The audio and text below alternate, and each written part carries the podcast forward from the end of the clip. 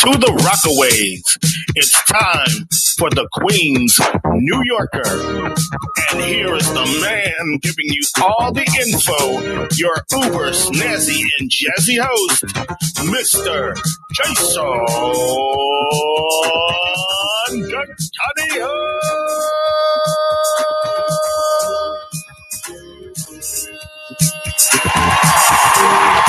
Yeah!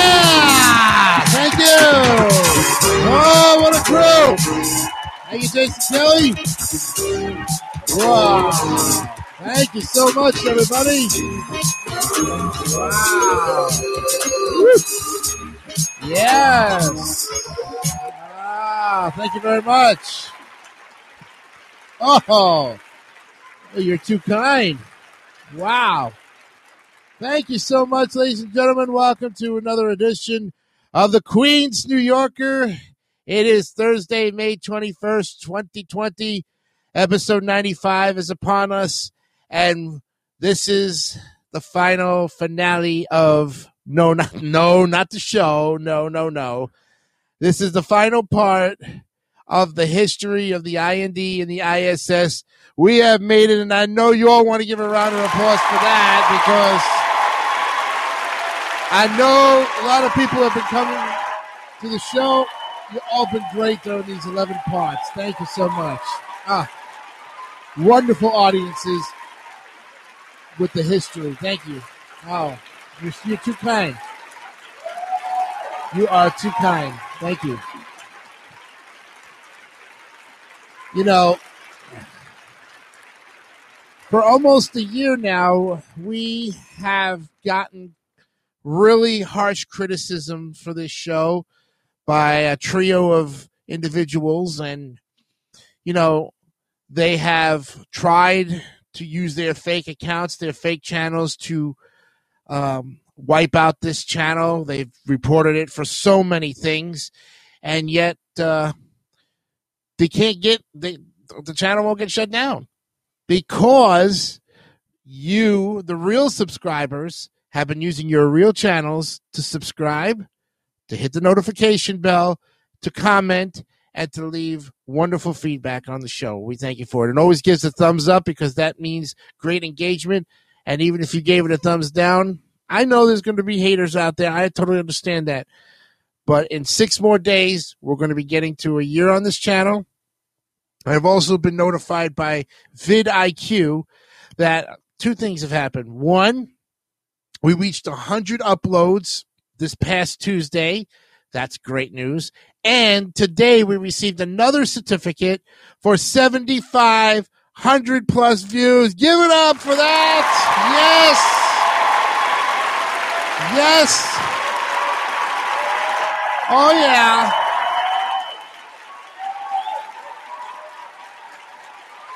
And as if that was not enough, I'm going to continue to brag on this channel. So I know my. I, yes.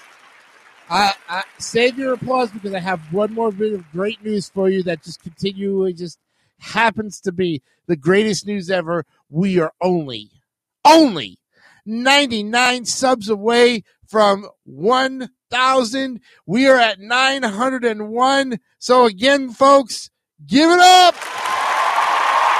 Give it up. Yes.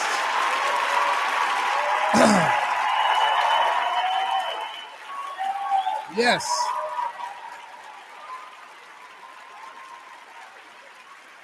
Oh yeah. And also too,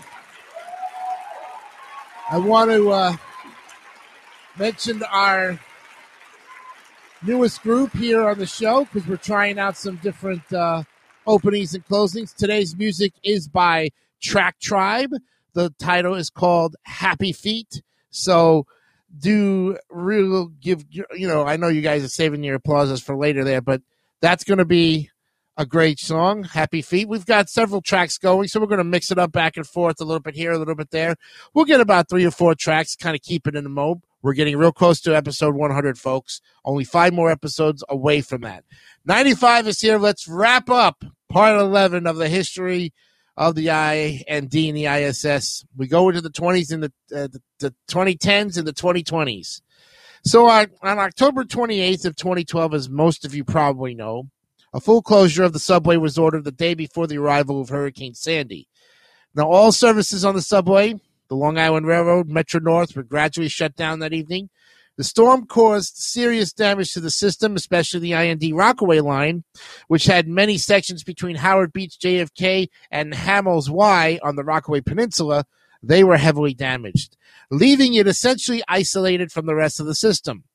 This required the NYCTA to truck in 20 R32 subway cars to the line to provide some interim service, which was tempor- temporarily dis- designated the H.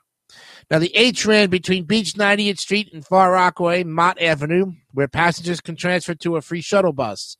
The line reopened on May 30th of 2013 with a new retaining wall along the line to prevent against future storm surges. Several of the system's tunnels under the East River were flooded by the storm surge. The South Ferry suffered serious water damage, and on April 4th of 2013, the older loop configured station reopened to provide temporary service.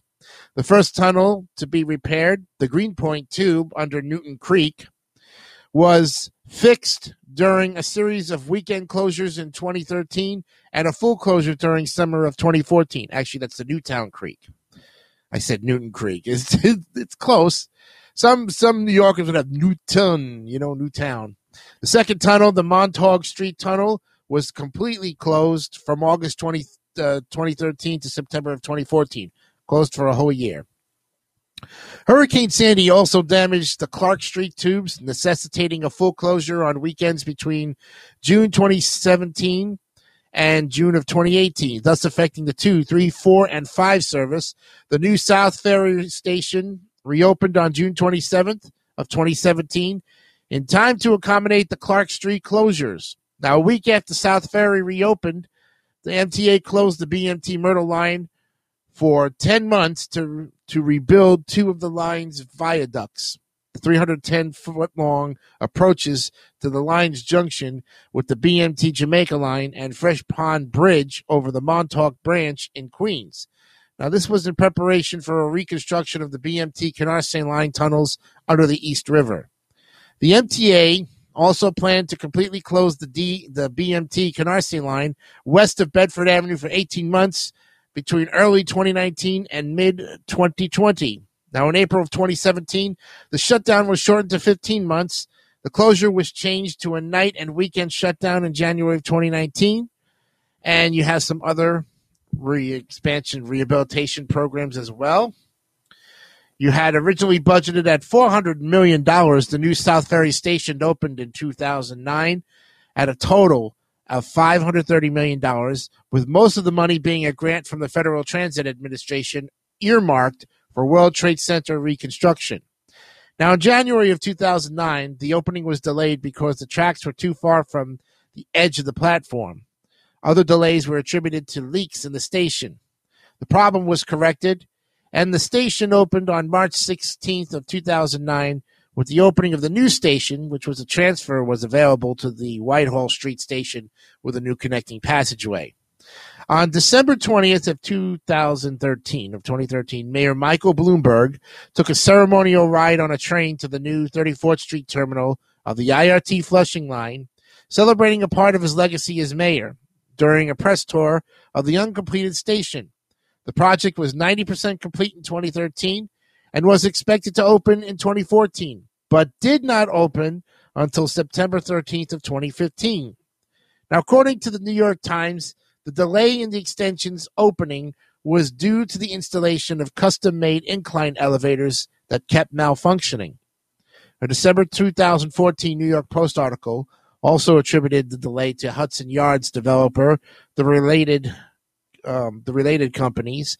They needed to dig caissons for the foundations just above the subway station, and the foundation work needed to be completed before the MTA could proceed with opening the station. The Fulton Center building opened to the public on November 10th of 2014, completing a decade-long refurbishment of the Fulton Street station in Lower Manhattan. It was controversially funded as part of the post 9 11 rebuilding pod- project and as part of the Second Avenue's subway opening. W service, which had not run since 2010, was restored on November 7th of 2016. On January 1st of 2017, the Second Avenue subway was opened, with stations crowded with passengers seeking to check out the new line. And about 48,200 passengers entered the new stations on that day, excluding passengers who were toward who toured the line by entering at a station in the rest of the system. There was also a 2017 state of emergency. Underlying the fair fan of expansions, however, there was a gradual decline in maintenance of the subway, and consequently, fewer trains started arriving to their destinations on time. Maintenance spending declined before rising again from the 90s to 2012, but on time performance slowly eroded during that same time period. And by 2017, only 65% of weekday trains reached their destinations on time, the lowest rate since the transit crisis of the 70s. Now, in the summer of that year, the subway system was officially put in a state of emergency after a series of derailments, track fires, and overcrowding incidents. To solve the system's problems, the MTA officially announced the Genius Transit Challenge challenge on June 28th of 2017, where contestants could submit ideas to improve signals, communications infrastructure, or rolling stock. Now, on July 25th of 2017, Chairman Joe Lhota announced a two-phase, $9 billion New York City subway action plan to stabilize the subway system and to prevent the continuing decline of the system. The first phase, costing 836 million, consisted of five categories of improvements in signal and track maintenance, car reliability, system safety and cleanliness, customer communication, and critical management group. The $8 billion second phase would implement the winning proposals from the Genius Transit Challenge and fix more widespread problems. Six winning submissions for the Genius Travel uh, Genius Transit Challenge were announced in March of 2018. But in October of 2017, City Comptroller Scott Stringer released an analysis of the effect of subway delays on the economy and on commuters. The study found that based on a normal wait time for five minutes and an average wage of $34 per hour in 2016, Worst case subway delays of more than 20 minutes could cost up to 389 million annually in lost productivity. Now, by comparison, mid-case delays of between 10 and 20 minutes could cost 243.1 million per year, and best case delays or of five, you know, of five between between five and 10 minutes could cost 170.2 million per year. But in November of 2017, the New York Times published an investigation into the crisis, and it found that the crisis had arisen as a result of financially unsound decisions by local and state politicians from both the Democratic and the Republican parties. And by this time, the subway's 65% average on time performance was the lowest among all major cities' transit systems, and every non shuttle subway route's on time performance had declined in the previous 10 years. Several improvements were made in response to the transit crisis. In the short term, signals, trains, and tracks were improved under the Fast Forward program. Further, MTA's 2020 to 2024 capital plan calls for adding elevators and ramps to 66 subway stations and adding modern signaling systems to parts of six more physical lines to be funded by congestion pricing in Manhattan. Now, additionally, several other changes were proposed to improve service. For instance, in February of 2019, several politicians wrote a letter to the MTA asking the agency to consider splitting the R train into half to increase reliability. In January of this year, Stringer sent a letter to the NYCTA president, Andy Byford, stated that the abundance of shuttered entry points along subway routes was contributing to severe overcrowding and longer commute times, and requested that the MTA develop and publicize plans for restoring closed entry points. And I think that about wraps it up for this Subway series. 11 parts. And that takes us to the end of the history. Well, folks, I hope you had a grand time with me during this series on the history of the New York City subway. In 11 parts, we went through a lot. And the next series, which starts this Saturday, will be buses.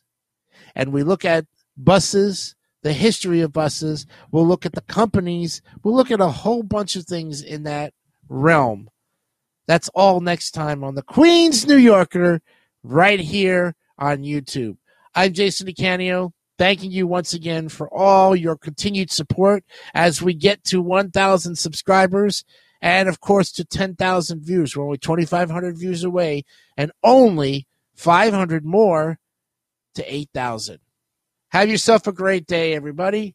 We will see you the next time right here. And remember, be honest, be real, and keep it simple, stupid. Kiss. And don't be a nut monkey because nut monkeys don't tell the truth. Have yourself a great day. Bye bye.